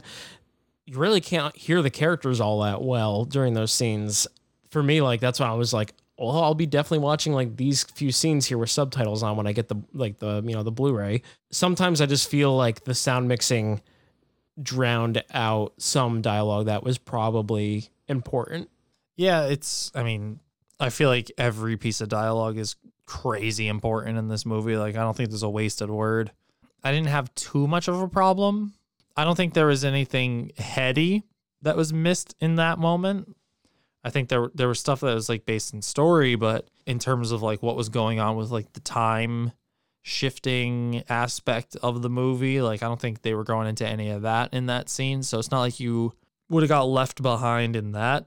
But yeah, it makes sense. I didn't know that he said that about like the way like sound makes you feel and stuff like that, but it totally makes sense when you look at his movies because I feel like that happens a lot in his movies where there's like these loud swells, and I feel like he's notoriously one of those ones where um you try to watch the movie at home and you have to put the subtitles on because you'll be watching it and like the action scene comes on and it's just like crazy loud. And then there's talking dialogue and it's like yeah so no oh come on and it's like what the fuck are they saying but like as soon as you turn it up too loud then all of a sudden a bullet fires and then like the whole house shakes and you're like well now i gotta turn it down like you're always going Yeah. you're always going from like you got to turn it all the way down to like if it goes to 100 you got to turn it down to 10 during the action you got to turn it up to like 60 during the dialogue Mm-hmm. I was doing that actually when we were watching Inception this week. He's been doing that though, like because you watch older movies like The Prestige and Memento and stuff like that. Like it, wasn't like that. I think it's I think it's since The Dark Knight Rises that that's kind of been a thing. Like I think Dunkirk has a little bit of it. I think Inception has a little bit of it. Interstellar does. dunkirk definitely does i'll tell you because i was watching it last night with the surround sound on and man that that woofer will kick in because like they'll be having a conversation and then all of a sudden a bullet gets fired and then i'm like fuck that is definitely waking up the neighbors so loud. I think my last point that I want to make that's like just a negative is a perfect way to segue into spoilers. Do you have anything else before you want to get into spoilers? no i just want to i don't want to spoil the shit out of this movie All right. So I'll, I'll mention this. In terms of character in this movie, there's not a ton of character development. There's one character that you really kind of is kind of like your emotional pull in the movie, and that's uh, Elizabeth Debicki's character. But as far as like your main character go, there's not really an arc to them, either with Robert Pattinson's character. It doesn't really bother me so much because I think there are reasons for it that actually make the movie possibly better. I don't know if it actually I don't know if it's better, but there's there are reasons for it that work with this script. But like I watched Inception last night and I think what makes Inception so great and I think Tenet and, and Inception are going to get compared a lot based on like kind of a it's a, a high concept film that kind of deals with like time and manipulation of, of things but but uh, I think one of the big differences between those movies is you get super invested in Leonardo DiCaprio's character. He has an arc to him and he has, you know, an emotional tie. And like by the end of the movie, when he gets to his kid and they show that top on that table, you're like just praying it's going to wobble because you just want to be happy for him. There really isn't anything like that with the characters in this movie. But like I said earlier, I think there is a reason for that, which will lead us into spoilers. Yeah, for sure. Well, I agree, especially when it comes to the protagonist, which I think his name is just protagonist in the movie. It is, yeah. It's just the protagonist. Yeah, which is cool in itself because again, espionage, so like not knowing his name and all that. But I think mm-hmm. I think Robert Pattinson has more of an arc, or at least he's the same guy all the way through, but you learn more about who he is and like what he's doing. So I'd say he even has Yeah. more of an arc than our protagonist. Our protagonist is basically the same guy from beginning to end. Yeah. I was I meant kind of like I want the characters to win and stuff like that, but I wasn't like emotionally invested in in either character if that makes sense. I was invested in Robert Pattinson's character. I think he had like a lot of charisma. I think he has charisma. I just didn't feel like there was a reason to like, like Root for him. I don't know. Yeah, you just, you want you want things that you're gonna grasp onto the character with, and you're gonna want to empathize with them or whatever. I don't think you really know enough about either character for that to happen. That's why I think they they give you a lot of scenes with is a Cat or Kate character where she's the real pull, like her and her kid. That's the real emotional tie to the movie. but you don't have that with your your two main characters. Yeah, I can kind of see that. I don't know. I was just so invested in the movie as a whole that it, that I kind of glossed over that. I really wish I could have seen it a second time before we recorded. There's there's some really cool stuff you see, when you see it a second time. But yeah, like I said though, I think there are reasons why they did it that way. I would have liked for a little bit more from the main character. I think in particular. But yeah, do you want to start getting into spoilers? Let's do it. Well, huge spoiler here, and it just goes off the characters. I think the biggest reason why you don't know anything about the main character is because the big reveal for him is that him and Robert Pattinson's character have known each other for like 30 years. And Robert Pattinson's from the future, essentially. And John David Washington's character has been like leading like the Tenet organization in the future. So, like, John David Washington's present in the movie is basically the beginning of the operation that you're seeing in the movie, but it's something that was planned in the future. Right. And I think they wanted to keep that a mystery for the majority of the movie. That's why there's so much mystique behind your two main characters. Yeah, it would be hard for us to know what was what with the the protagonist if because then I think the only way you would get that information is by exposition, and Christopher Nolan does not do exposition. Again, he doesn't talk Yeah. down to his audience, so like, Mhm.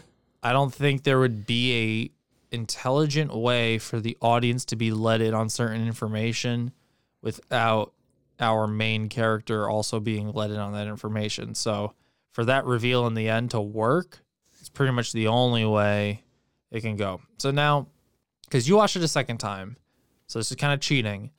The first time I watched it, I took it as not that Robert Pattinson was sent backwards through time to kind of kickstart the mission with him, with the protagonist, but it was the protagonist in the future went backwards in time to recruit Robert Pattinson to get his younger self to start. You know what I mean? Oh, you- you, you're saying that Robert Pattinson went back in time to recruit John David Washington? No, the other way around. The future, the future protagonist went back to recruit Robert Pattinson's character before the future protagonist was even a member of Tenet. So basically, he's like, "Hey, you go back. You know, make sure you get us set up, set me up on the with all of this stuff, and then I'll, you know, I'll meet up with you." Type thing, you know, or maybe I, again, I only saw it the one time, so I was still trying to like digest everything. I think it's because Robert Pattinson says it multiple times in the movie, basically just like, you know, you can't you can't change the past, and he also mentions like, if I told you, it wouldn't do you any good right now. So I'm pretty sure Robert Pattinson, he's basically from the future. He's gone back in time to make sure that everything that's supposed to happen is supposed to happen or does happen. And there are multiple scenes throughout the movie. You you see Robert Pattinson in the first scene of the movie before he's even introduced, based on his backpack. Right. He's the one that saves him in the opera when the bullet like is supposed to come. There's that inverted bullet. He's the one that saves him. Robert Pattinson's also the dead body in the last scene of the movie. Right. Or like you know. Yeah, so there's there's multiple those. moments. Yeah, there's multiple moments throughout the movie where the Neil character, he's there to protect who is essentially like the leader of Tenet in the future and to to make sure that things plan out the way that they're supposed to. And it's it's fun watching the movie like on second viewing when they meet for the first time. There's a bunch like a bunch of things where uh like it comes across as like Robert Pattinson's character is kind of like the like almost like cheeky like funny one which he is he has a lot of really good lines in the movie Yeah. but uh he's like there's a part in the beginning of the movie where he's like I'll take like a vodka or whatever he's like and uh like a diet coke for him and then he's like he's like how do you know that and he's like you don't drink on the job and it just seems like he's basically just like yeah you can't drink on the job but when you watch it the second time it's like no he knows that because he's known him for 30 years Oh yeah. Shit, I didn't even think about that's I'm grinning like a schoolgirl. That's so cool. That's so fucking cool. yeah there's there's a bu- there's a bunch of things in it where it's just like that's why I said I said to Brianna, I was like, on second viewing, I like Robert Pattinson's performance even more. Like him and John David Washington, we even mentioned this, but they're like they're they're really like they're fucking cool in this movie. like they're Oh. really like suave and stuff. But Dude, uh they they make me feel like such a, like a little dicked piece of shit. Like they're just they're just so suave and just awesome that I'm just like, oh man, I'm a I'm a little boy. Like I'm just like a tiny little boy. Like I can't wait to be a man like these guys. exactly. They're fucking awesome. Like that, they got dope suits. They just like walk into places and do stuff, and I'm like, I wish I could do stuff. Dude, the scene when they're holding their breath, just walking through the hallway, I was just like, these guys fuck. These guys fuck. These guys fuck a lot. No, dude, But- they're but I mean, yeah, like their characters are just so cool and I don't think I've seen movies where I'm trying to think of like cuz Good Time Robert Pattinson's kind of like a sleaze and Lighthouse, you know, he's kind of like a sleaze. and then Twilight, he's a glitter boy bitch. and then I don't think I've seen him be like kind of the more light, like the funny, charming. Like uh, like I've seen him, you know, that he does like the teen heartthrob thing for the Twilight series, whatever. But like, I've really liked his character in this, and I think he did a really good job playing this more like clean cut. I just I, I really liked his character. Like I I think both of them were incredibly charismatic and just like yeah, there's just something that was just re- really cool about both of them. But like for for Robert Pattinson, I felt like it was um it was different from what I've seen him in. Yeah, yeah, for sure. I the one line that's great in the movie is uh when they go to like infiltrate the arms dealer where they think the inverted bullets are coming from like early in the movie. And she's basically just like yeah i've got like you know all guards in here. And he's like no they're taking care of it. And it cuts to robert pattinson and he's got his gun to them and he's just like eat up. It'll get cold. And it just cuts to all the other people just sitting there like just with their dinner. Yeah. at gunpoint. Yeah. And then also like when they have to hold their hold their breath or whatever, the guy one guy's like panicking and like they're like starting their breathing, and the guy like looks over at him like what the fuck, and he's like he's just like yoga, Yeah. but yeah, He's- man, I I really like this character.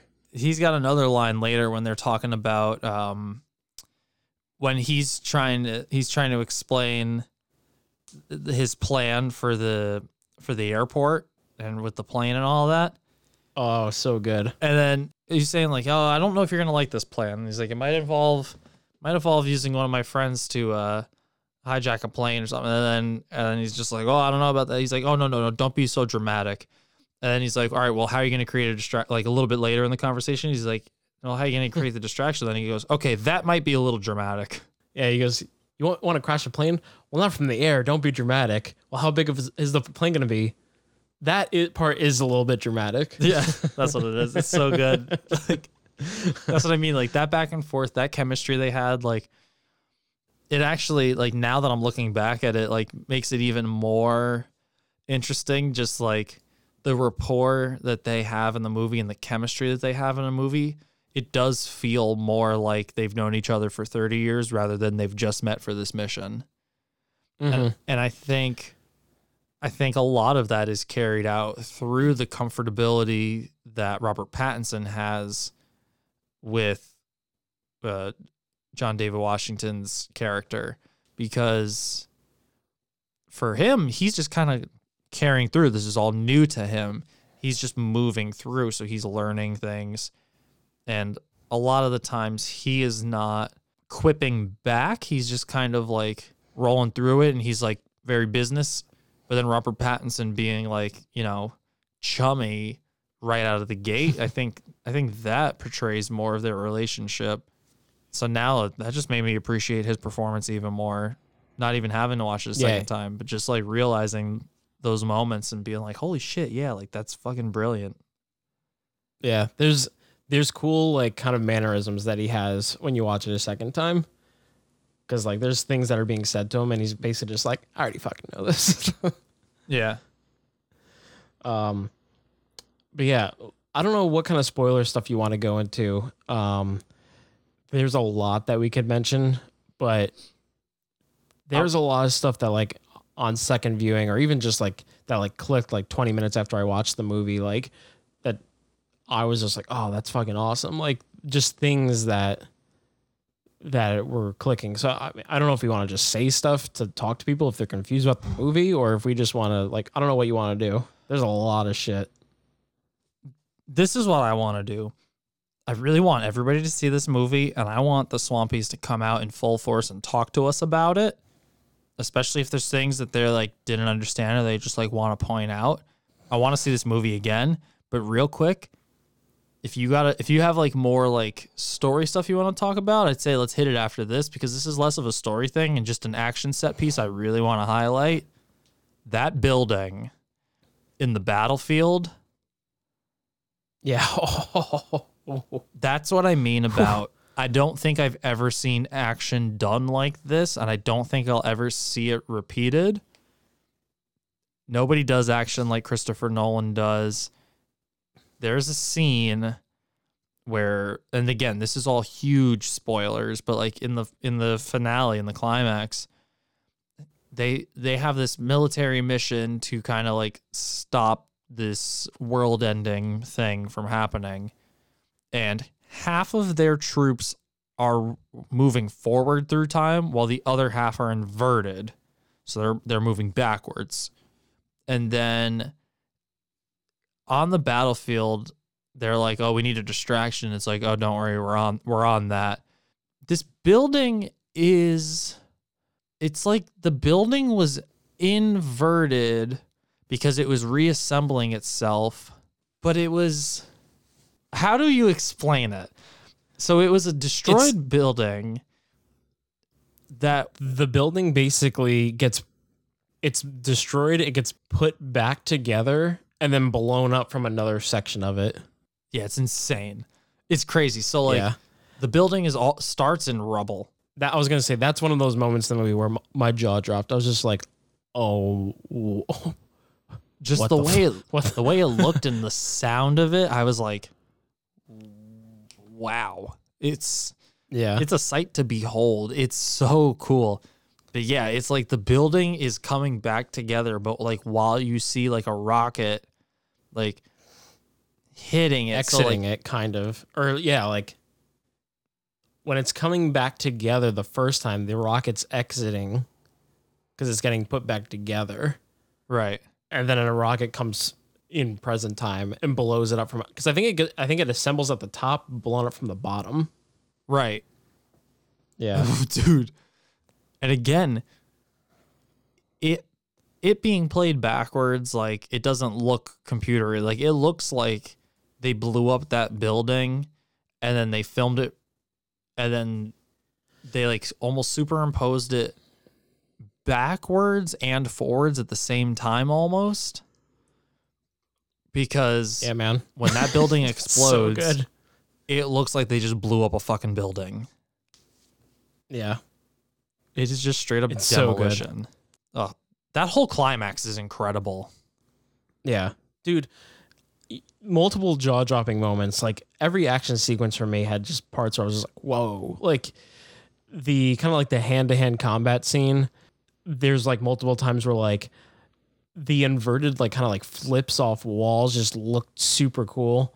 And then when that gets played back later, that's another thing I didn't want to mention because it's a spoiler. I love the structure of this movie because you basically you watch the movie backwards. It's almost like half memento style, where like you watch events from one lens and then you watch them fucking backwards later when they're like kind of going into present time. I don't want to really spoil too much stuff, but like Yeah.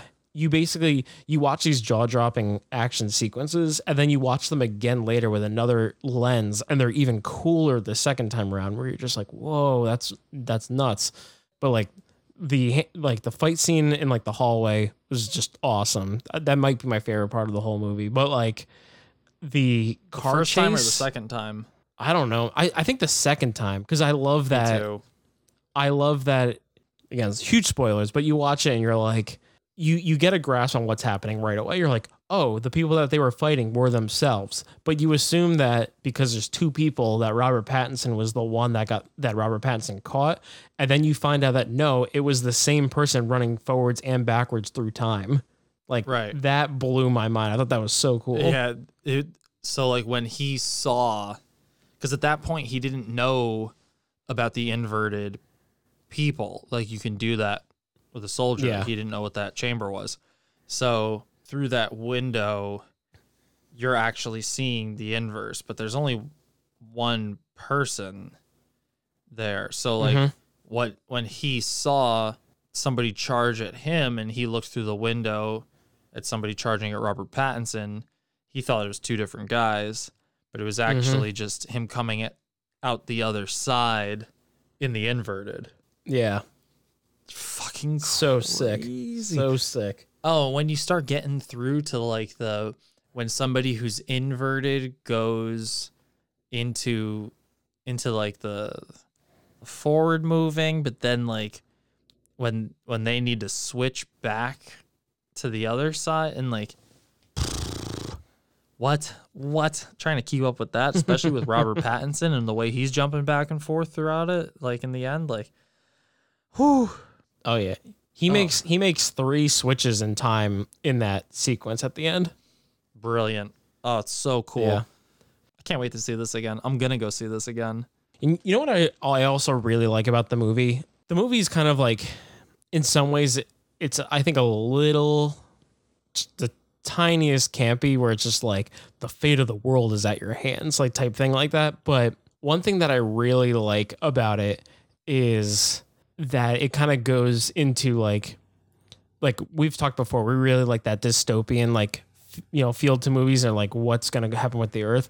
They don't ever show it to you but the whole theme of the movie is basically the people of the future because of climate change the earth is is going to basically die and they've exhausted all their options so their plan with the algorithm is they're sending the algorithm back in time to Sator who's the villain. They're sending it back to him because they're basically just like we have no more options. We are willing to take the chance that you can blow all yourself up. Like you can end life on earth there and it won't affect our timeline. Because they mentioned the grandfather paradox and they're basically just like we we can't we can't care about that anymore.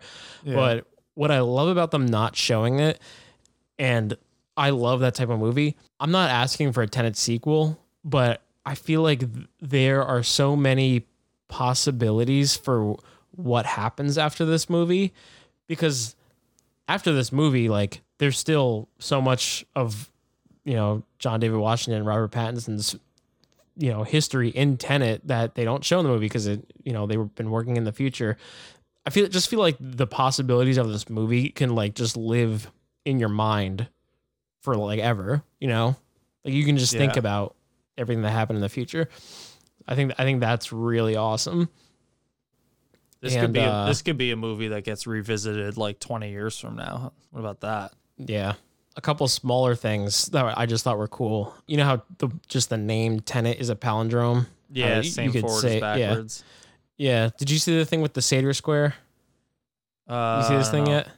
no So basically, in like old like eighth century, there's like this thing that people have found called the Sator Square, and it's basically like an early like palindrome. So it's a square, and it's got five columns and five rows, and no matter which way you read it, either up or down or left or right, it makes a word. So it's like five columns of five letters all the way down across and stuff like that.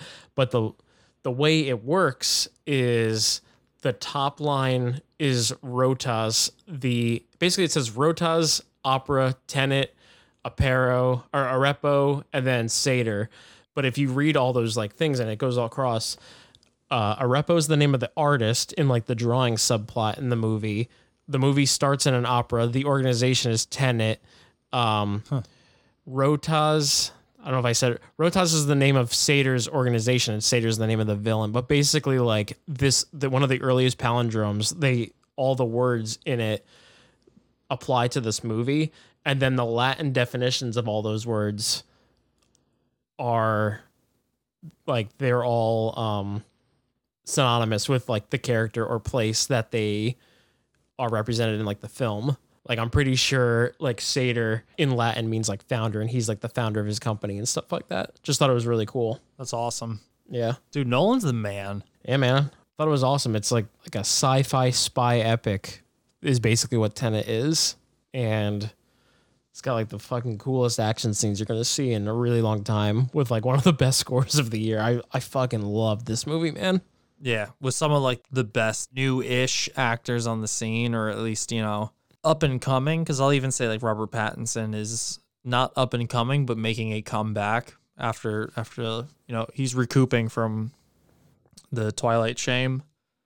Yeah, but fuck all that. He's been recouped in my eyes. Like we've been on the Robert Pattinson train for a minute now. But yeah, no, like I don't have. um I mean, I'm sure we could talk about this movie for a lot longer, but I would like to get to tomato tomatoes. Tomato tomato, prepare to get enraged. oh god. Tomato tomato. The critics they're bringing this in at a 74%.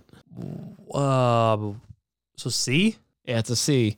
And then tomato, the audience score, they're bringing this in at a 78%. So C plus. So My C to a C God. plus. What? okay, wait a minute. That's why I was like, prepare for pain. so that's that's percentage of people who suggest to see it. What's the average grade? let's let's let's check. Because I would almost hope that of like the 70, whatever, 74% of critics who would suggest to go see it, it's because they loved it. You know what I mean? Because it could be 74% of critics gave this an A or an A minus or something like that. Basically, the average score that critics gave was a 70%. What the? Like a 7 out of 10. Yeah. And then for audience, the average score is basically an 80%. Okay. Then I'm. What am I missing? This is like, this is what I was, I, you know, I told you before we started recording, I was like, you know, some of these reviews are just the worst. But like, even the critics, almost every other bad review is someone saying they couldn't understand it. Like I'm I just clicked on it. Like the third one down is uh, maybe you could follow what is happening if you wrote all down on a flow chart with circles and arrows and multiple colored inks, but it wouldn't be worth the effort. Like, the fuck's wrong with you? I, yeah, I don't.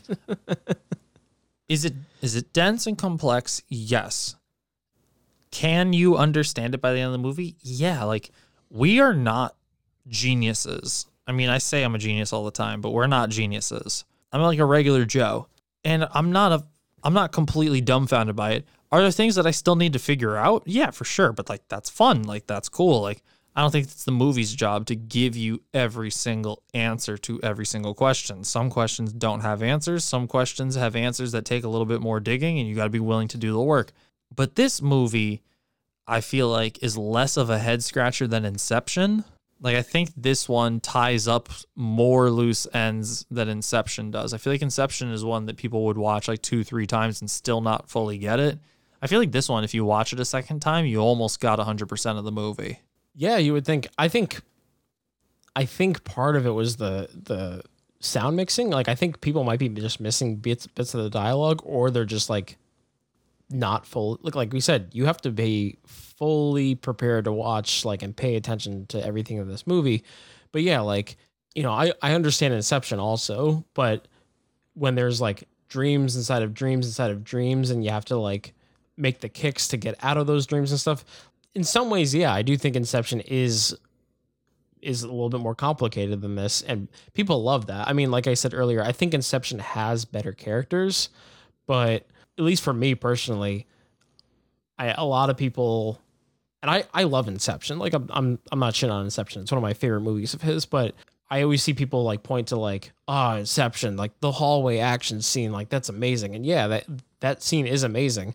But I think based on my taste, I actually like the action sequences in Tenet better than I do in Inception. I would have to rewatch Inception again. It's been a little while, but I don't remember. Like Inception was cool with like you know the hallway and stuff like that. But that to me was The just hallway like scene all is the cool. scene that everyone talks about. Like that's like the scene in in, in Inception is the hallway scene. Right, but even that to me, I'm just like, okay, wires, rotating hallway, spin the camera.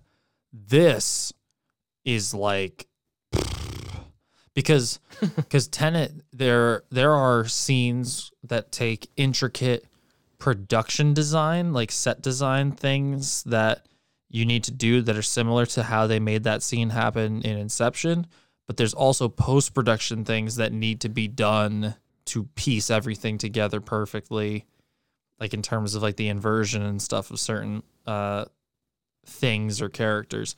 So I think I think the spectacle of what you're seeing on screen is far more impressive in Tenet. Yeah, I would I would agree with that. Dude, the truck heist, the truck heist scene. Oh. Oh. And the It's score awesome. and the score when when they start pulling up to the truck. Mm-hmm. I think Mhm. that's my favorite composition within the movie. Yeah. Like it's almost got like a thumping, like driving, like fucking energy to it, and it's just like tense and like it's like oh man, like it's the heart pumping. I'm like this is awesome. Yeah.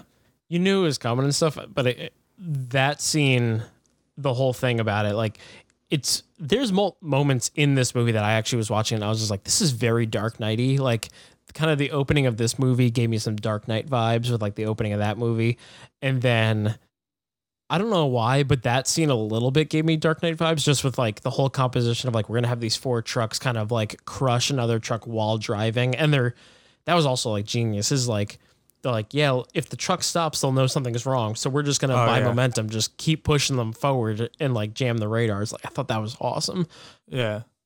like that whole sequence with just like all the trucks doing that and then him on the roof with the fire truck and then once you get out of that and you see that car from like 100 you know feet out driving backwards at you you're just like this is already nuts and it's about to get fucking bonkers like this Yeah. is it's crazy oh, That's So- so good. Yeah. There is not one like action sequence in this movie that i thought was like subpar or anything. Like each one i was just like this is like one of the best things you're going to see in years. Like in terms of like just like action sequences like it's it's hard to top this. He's such a master of Oh. of you know of this stuff so. You want to talk about a, a mastery of this craft? A scene like that can happen, or like you're saying, you have these these trucks pinching them in, and like this, you know, high speed heist, and like all of these elements, and then a car's driving backwards, and there's explosions and flips, and like all this crazy stuff, and then they can still drop your jaw with a hand to hand combat scene later when they revisit the hallway fight for the second time. And then, because Mhm. then that happens, but then that drops your jaw because now you're rewatching the same scene through a different perspective. So, like, they did this scene twice with like different cameras, and now you're watching it yeah with this whole new lens. So like now your jaw is dropped on a conceptual level. And the fact that you could you can do that where you can escalate the action and the stakes in terms of like the trucks and the explosions and all of that stuff, but then to still knock your socks off with just a hand to hand combat scene, and it is obviously so much more than that, just goes to show you how how good action can be when you add substance to it. yeah yeah man Fucking brilliant. I love, like I said, I, on first go, there's a lot of really cool like flips and stuff like that. But then when, on the second time, there's a lot of cool things where like he puts his hand out and the gun from like ten feet out flies back to his hands and stuff like that. Like really cool shit in it. Yeah. So so what You was know, the- it's what were the tomato and tomato again? I forgot. it was a 74 for the critics, a 78 for the audience. All right. Well, I'm going tomato. Mm-hmm. I'm gonna guess you're going tomato as well. Yeah, I'm going tomato as well. I JO'd hard to this movie. Same. And we're gonna get to our rankings in a little bit. Mm-hmm. I think I need to see it a second time to solidify what my grade is for sure. Mm-hmm. But my reaction to it right now, upon looking back on it, I'm giving it the Fonzie special, and I gave it an A. I give it an A also. Nice. Yeah. I uh I. man, I love this movie. Like I, 2019 was a super strong year. This would have been top five, I think, last year for me. Like, like I really like this. Yeah, this is so fucking good. The only reason it's not an A plus is just the character thing. Like, I just wish there was a little bit more reason to care about the characters. Um, but other than that, like, what a ride! When the movie ended, me and Brianna were just in our chairs, and we both were just like, "Whoa!" Like that. That was like our reaction at leaving the theater. We're just like, "Whoa!" Yeah, that was inter- that was me that for was Interstellar. wild. But yeah, man, I'm glad we were on this. If you were like, "Yeah, this and that," like I'm giving like a B, I'd have been like, "Fuck you." Yeah. Again, this is a measuring stick movie right here. If you can keep up with Tenet, you can keep up with me. Exactly. So we're gonna rank Christopher Nolan's films. There's a few you haven't seen, right? Yes. So you haven't seen Following, Insomnia, or The Prestige, right? Those are the three. Those are the three I've missed. All right. So what I think we should do, and if you want to do it differently, we can do it differently. I was gonna say what I think we should do is I'll do 11, 10, 9, and then when we get to eight, you could you could start with eight, and then I'll go if you want to do that. Yeah, let's do it. All right. My 11 is Following. So, a movie you haven't seen was actually the one that I dislike the most, I guess. Is that his But here's first the thing about this.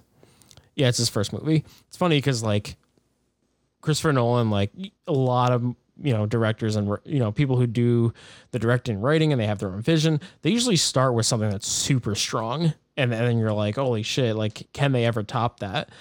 I feel like Christopher Nolan has gotten better with time in some ways. Like maybe like some of the movies in like the middle are his best, but I don't know. Like, and I'll tell you why. Like, I think Insomnia is his second film, or that it's his third, but that's my number ten. So my number eleven is Following. My number ten is Insomnia, and my number nine. I know you have seen it. My number nine is Dunkirk. Okay. Dun- Dunkirk, technically, I really like it. Um, it's that's another character thing. There's just not a lot of character to it, which is a little bit of bit of a bummer. I know that's not the point of the movie. The point of the movie is the event, and it definitely feels like an event. So it's just I would have liked the characters in the movie, and also like disclaimer, all these movies I really like. Like this is this is actually probably the hardest ranking I've had to do. So Yeah. but uh, what's your what's your number eight? Well, not far off from you. My number eight is Dunkirk. Yeah. Do you like it? Like, is that a movie that you? you Oh really yeah, I like it a lot. Yeah, that's the thing. Like, all these movies are all good. So I, I feel bad putting Dunkirk at nine. My number eight is Batman Begins. My number seven is Batman Begins. Oh man, Whew. Are we gonna have We the can same list? I don't know, man. I don't think we will. I don't think we will. My number seven is The Dark Knight Rises. My number 6 Mm-hmm. is The Dark Knight Rises. Ooh, damn. Okay, we're one off. Well, we're we're one off on all of these so far. Yeah, I'm probably gonna. I know this isn't gonna be it though. My number six is Memento. Oh, okay. My number five is Inception. Okay, and it's funny because I rewatched uh, Memento yesterday, and I was just like, I was like, this is like so fucking good. Like, how could that movie be six on this list? And yeah, man, there's just movies that I like more than it. It's crazy. But my number five is The Prestige. Okay, have not seen that one. Yeah, I really want you to see that one. Like, I I know you'll like it a lot, and it's got people involved that I know you love. So I gotta get on that. I actually looked for it last night. I was gonna watch that instead of Dunkirk because I've seen Dunkirk before, but Mhm. I only saw it once. And then when I was rewatching it, I was like, oh, there's actually a good amount of stuff I forgot. Um, so I'm glad I rewatched it, but I did try to watch The Prestige instead. So my number four, and this is this is crazy. This might be crazy. Uh, my number four is Tenet. my number four is Tenet. There, uh, yeah, there you go. yeah, yeah, mm-hmm. Okay, so it's not that crazy. yeah. No. Well, then my number three is Interstellar. Oh, damn. Okay. I thought that was gonna be your number one. Really? Yeah, I did think that was you're, you're gonna be your number one. My number three is Inception. Okay, it's a good one. Just it's just funny because I know you're like just such a huge Interstellar fan, so I was just like, it's gotta be like his like number one or two. Like I figured, I don't know, man. I actually, I thought that was I, had a really hard time. I did a knee jerk reaction on this list. I almost think like Interstellar should be my number two, Mm-hmm. but in the moment, eh, I put Memento at number two. And Nice. I only did this because Memento is technically the first Christopher Nolan movie I ever saw. Mm-hmm. And it was the first time I had ever seen a movie like this. And it just like wrinkled my brain and it was so awesome. And like I said, I love Guy Pearce And um, it was just really cool. So like it holds a lot lot of nostalgia for me because like I saw it like close to when it came out. Like uh, that was like I- got a lot introduced to a lot of really interesting and cool movies earlier than I think most people my age would have been. So like when did that movie come out? Was that like 99 or like 2000? Uh, Memento. Yeah, I feel like it was it was early on and Memento's either 2000 or 2002. I can't remember. all right. So I would have been in like I would have been like middle school It's 2000. and uh yeah, I just remember like and I think that movie's rated R, but like that was one of those ones where it's like my mom was like you might be a little bit too young for this, but like it's a really cool movie. You should watch it cuz like that was around the same time like I had just gotten into Quentin Tarantino and like Usual Suspects and things like that. Uh these more like gritty and also like head scratcher movies and stuff, movies with like interesting Mhm. twists and things. And then my mom was always telling me, she's like, just watch Memento, watch Memento, watch Memento. So then I did, and it was like, holy shit, this is awesome. So I think that's the only reason I put it at two instead of Interstellar. But Interstellar is probably my number two. Okay.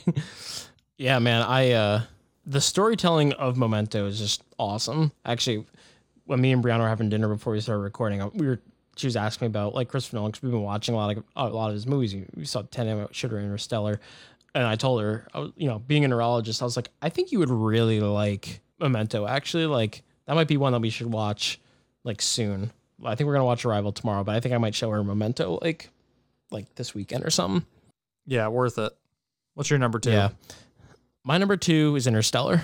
Okay, cool. Good choice. Yeah. We've talked about it before. I think I think the third act is a head scratcher for some people, but it's hard to find a movie that feels as like on such a grand scale as Interstellar. And I love the actual science behind it. Like the research Uh-huh. that goes into that movie, I think is incredible.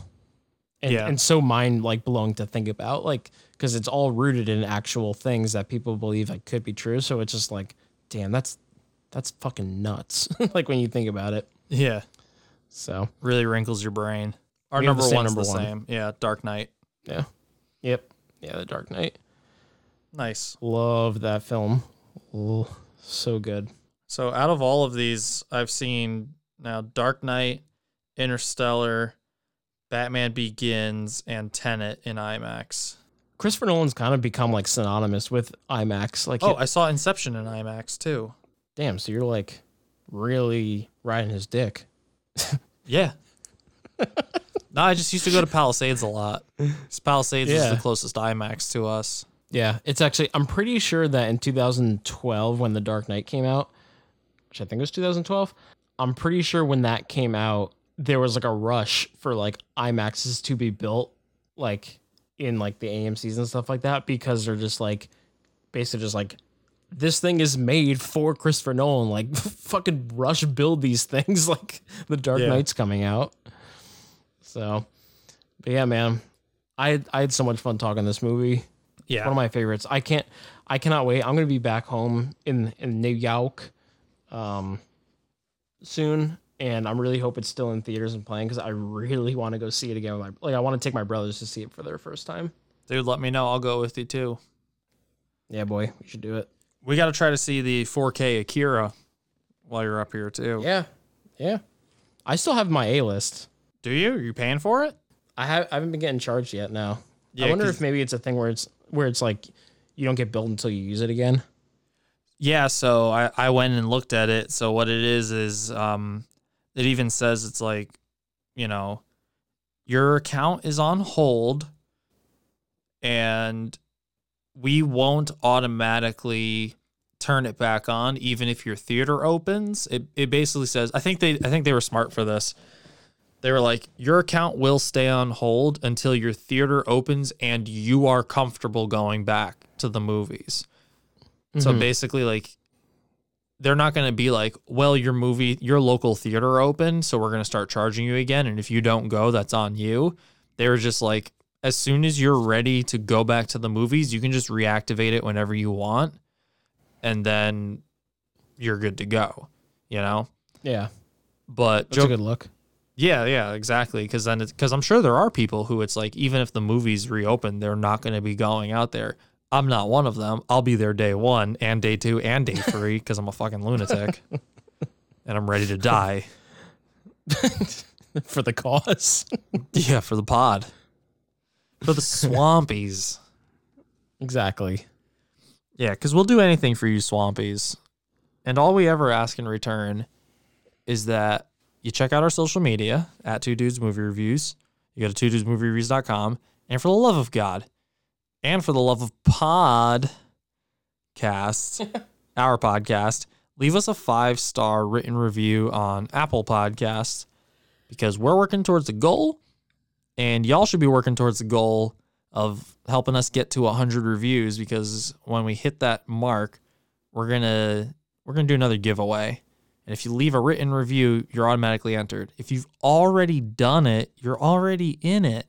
Even if you did it a year ago or the day we released the first episode you're entered in the only people who are not re-entered are the people who have already won our past giveaways but that's only Tom and Tom. yeah. And then uh Ian. Ian Tom Tom. Ian Tom Tom. So Ian Tom Tom, fuck yourselves. Ian Tom Tom. Yeah. But uh but no, That's like we right wanna, up there with my cocaine. my cocaine. Have you seen my cocaine? Oh, Sir. that's gonna be a t-shirt. Keep your eyes peeled to tudesmoviereviews.com. That'll be a t-shirt in like six months. After the quantum fucker is ready. Yeah. The the quantum fucker could actually be done in a, like an hour. Like it's it's basically done. I just haven't Cool, good to know. Thanks. I just haven't put it on my computer. It's on my iPad. Oh, I want to see I want to see the progress shot. I'll show you the progress because it'll make you make you laugh. It's This- so ridiculous. this will be great for this audio platform we have for you to show me this very visual thing. I love his belt buckle. Oh, that's awesome. I love his little helmet.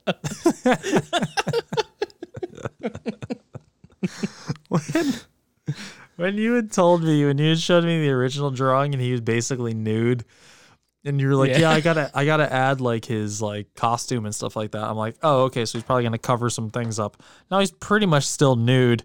He just has like he just has like a belt and a tiny helmet. yeah. and his belt buckle is the two dudes too. Oh, I love it. That's great. That's going to be the banner on the sidewall to the right of me. exactly. I think Oh, it's shit. hilarious looking. Well, you guys will be able to see it as soon as it's up on the website. But yeah, don't miss out on what we're doing here. Keep up to date. Also, talk to us. This is definitely a movie that people are going to want to talk about. And we always look forward to hearing from you guys. So if you saw it, feel free to message us. Again, at Two Dudes Movie Reviews, mostly on IG. Just talk to us on Instagram. And uh, yeah, until then, we're talking